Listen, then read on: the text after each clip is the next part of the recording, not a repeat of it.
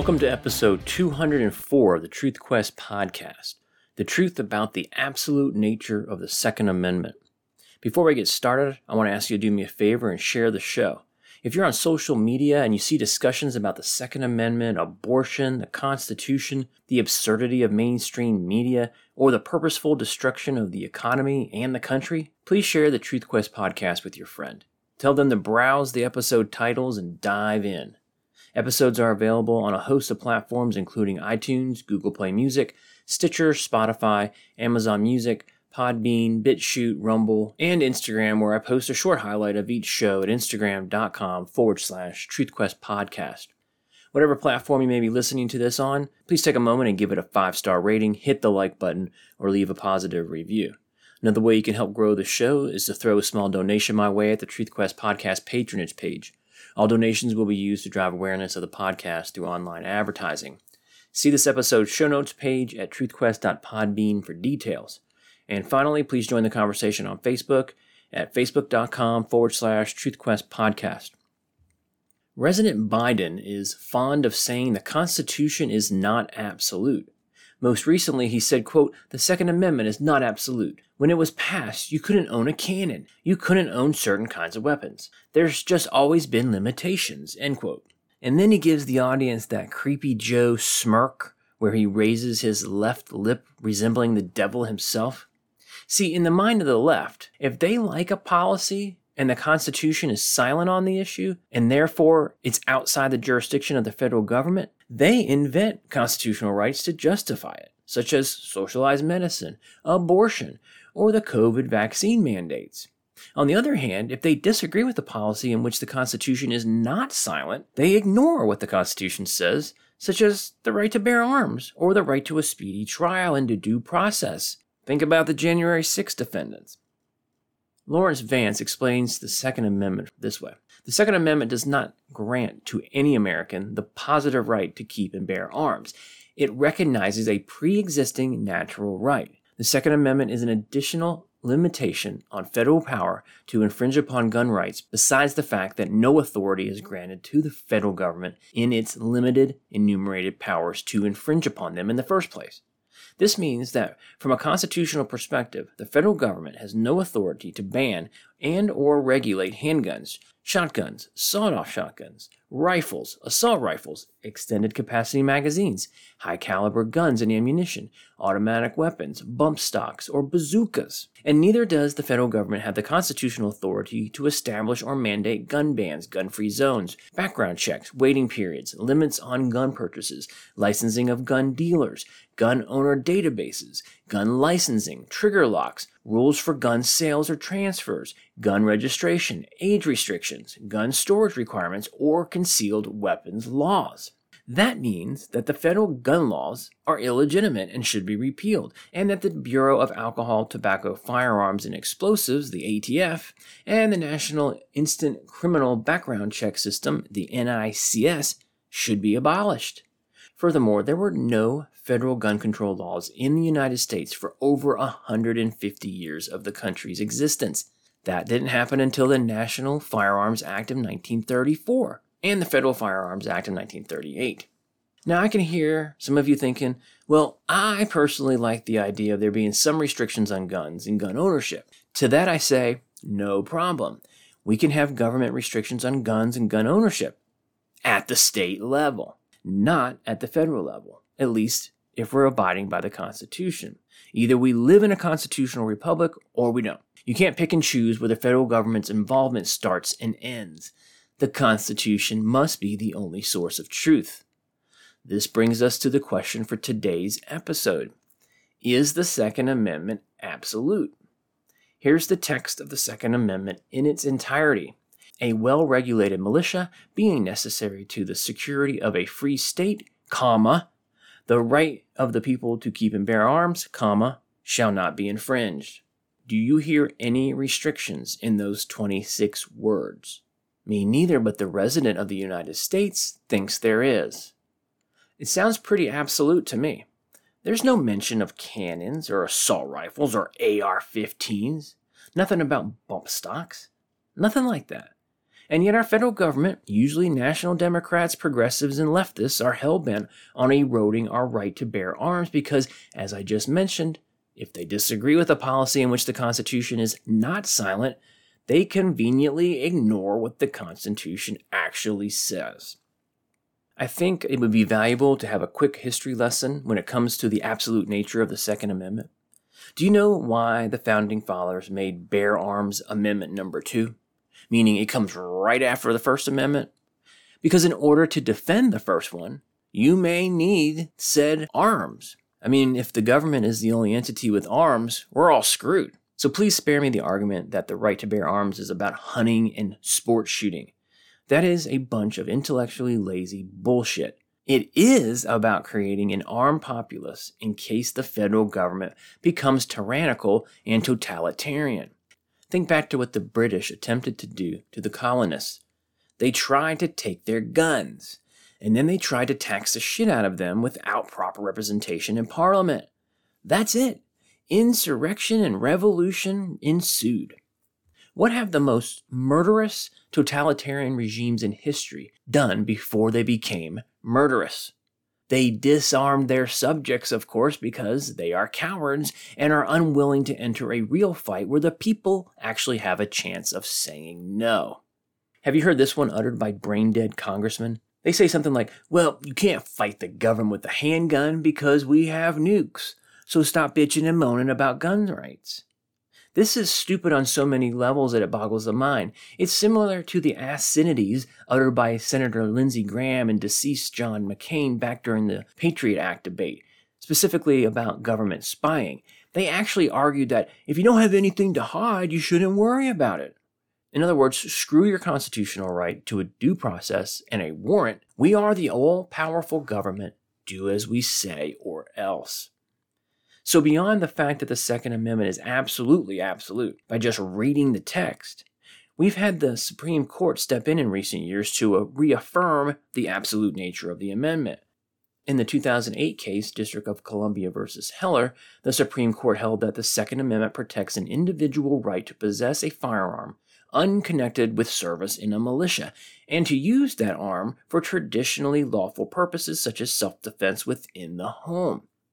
And just last week, the Supreme Court reinstated New York residents' absolute right to bear arms by striking down a law in that state that required an applicant to demonstrate proper cause in order to carry a weapon for self defense purposes. In other words, to get a conceal and carry permit. Clarence Thomas wrote for this New York case the following quote, Individuals have the right to carry a handgun for self defense outside the home. The Second Amendment's plain text thus presumptively guarantees the petitioners a right to bear arms in public for self defense. In other words, the Second Amendment is absolutely absolute.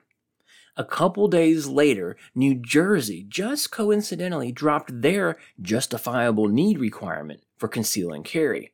I guess the New Jersey Attorney General didn't have the stones to pursue all the lawsuits that were coming his way, all the way to the Supreme Court, given the ruling that just came down. Then, just a couple days later, the Senate passed and Biden signed a piece of shit bill on the heels of the most recent school shooting because you never want a crisis to go to waste.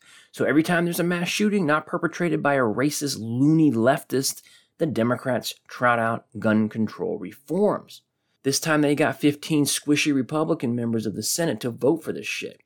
Key provisions of the bill included expanding federal background checks for people between the age of 18 and 21, incentives for states to adopt so called red flag laws, expand access to mental health programs, and enhance school security. Now, I know some of you are wondering why I'm trashing this legislation, but if the Laurence Vance quote I just read doesn't give you a hint, give me a minute and it'll be crystal clear.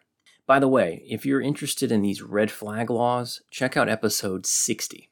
Here's the ironic part about this entire constitutional argument the Bill of Rights, the first 10 amendments of the Constitution, only apply to the federal government. The feds cannot infringe on your freedom of speech, religion, peacefully assemble, the free press, your right to bear arms, due process, double jeopardy, self incrimination, speedy trial, jury trial, all that stuff. The Bill of Rights makes no mention of state governments. In fact, the state ratifying conventions had no intention of restricting their own state powers because they all had state constitutions that did that already. So all the angst over the New York gun law and DC versus Heller should not even be a discussion. If New York State and the District of Columbia want their citizens to be unarmed and unable to defend themselves from bad guys, the Supreme Court should have nothing to say about it. How do I know this? Because I read the preamble to the Bill of Rights, which makes the purpose of it very clear. It reads The conventions of a number of the states, having at the time of their adopting the Constitution expressed a desire in order to prevent misconstruction or abuse of its powers, that further declaratory and restrictive clauses should be added and as extending the ground of public confidence in the government will best ensure the beneficent ends of its institution. Now, I know that's a bunch of 18th century mumbo jumbo, but what government is it speaking of preventing its abuse of power? Notice it's not plural, it's singular government. They're talking about the federal government. The Bill of Rights was not intended to apply to the states. You got to let that sink in. But why isn't that the case today? Why is everything a federal case? Because of something called the incorporation doctrine, which is the subject of episode 37 if you're interested. Basically, what happened is a progressive court decided out of thin air that as part of the 14th Amendment, that's the one that protects the rights of freed slaves across the country, they declared that the Bill of Rights applied to the states, and that became precedent or stare decisis. Now, do you see where I'm coming from? The progressives screwed themselves. Instead of having a state like New York, Illinois, New Jersey, and California, where they would prefer that only bad guys have guns and law abiding people be restricted, we now have the Supreme Court offering opinions on their state laws. Author Brian Vanyo explains it this way quote, under this doctrine, the incorporation doctrine, the court incorporated various protections from the Bill of Rights into the 14th Amendment's due process clause that no state could deny.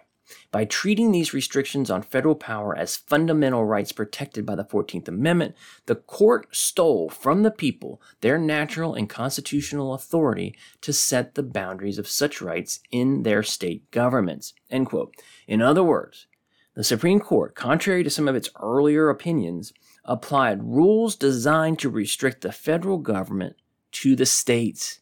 Remember, the purpose of the 14th Amendment was to ensure the protection of a specific set of rights to new black citizens, not an incorporation of the Bill of Rights. That was not the intention of the 14th Amendment. It is simply used as a method for federal judges to meddle in the affairs of the states. Think about how perverted our constitutional system is today, regardless of your political leanings. When states pass strict gun control laws, what happens? Opponents to the restrictions run to the federal courts and scream Second Amendment. Does the federal government possess the power to regulate state gun laws through the Second Amendment? No. When someone refuses to bake a cake for a homosexual couple, what happens? The couple runs to the federal courts and screams that the baker is discriminating against them, and the baker argues that he has freedom of association and free speech rights. Does the federal government possess the power to force commerce under some federal anti discrimination law? Or does it have the power to rule on freedom of association and free speech within a particular state? No. But what if most Republicans in Congress support some federal gun laws, like the 15 who just voted for the most recent bill? That just means that they are enemies of the Constitution they claim to cherish. But what if the Supreme Court declares that existing federal gun laws are constitutional? Well, that just means that they are ignorant of the Constitution they claim to be using to interpret the laws they are judging, and or they are acting as super legislators. But what if the Second Amendment only protected the right to keep and bear arms in an organized militia? After all, it says the word militia. It wouldn't change the natural or moral right of all men to arm themselves. It would just be an amendment to protect the right to keep and bear arms in an organized militia. Natural law supersedes man made laws. In the case of the Second Amendment to the Constitution, it simply restricted the federal government from a specific activity. But what if the Second Amendment were repealed? That is certainly a possibility. The, The 21st Amendment repealed the 18th Amendment that instituted prohibition. Similar to the last response, because no authority has been granted to the national government by the Constitution to infringe on gun rights or have anything to do with guns, even if the Second Amendment did not exist, Americans would still have the natural right to keep and bear arms. This is a simple issue to litigate. If it wasn't for the totalitarians among us, this would never be an issue. So, is the Second Amendment absolute? It is absolutely absolute. All of the nibbling around the edges by the feds, red flag laws, gun restrictions, bump stock bans, ammo and capacity restrictions are all unconstitutional. The key takeaway is something that I just mentioned if the Second Amendment did not exist, Americans would still have the natural right to keep and bear arms. No government has the right to infringe on a natural right. Unlike most other countries in the United States, we are fortunate enough to have that fact documented in our nation's founding document. And that's the truth about the absolute nature of the Second Amendment. Please join the conversation on Facebook at facebook.com forward slash TruthQuest podcast.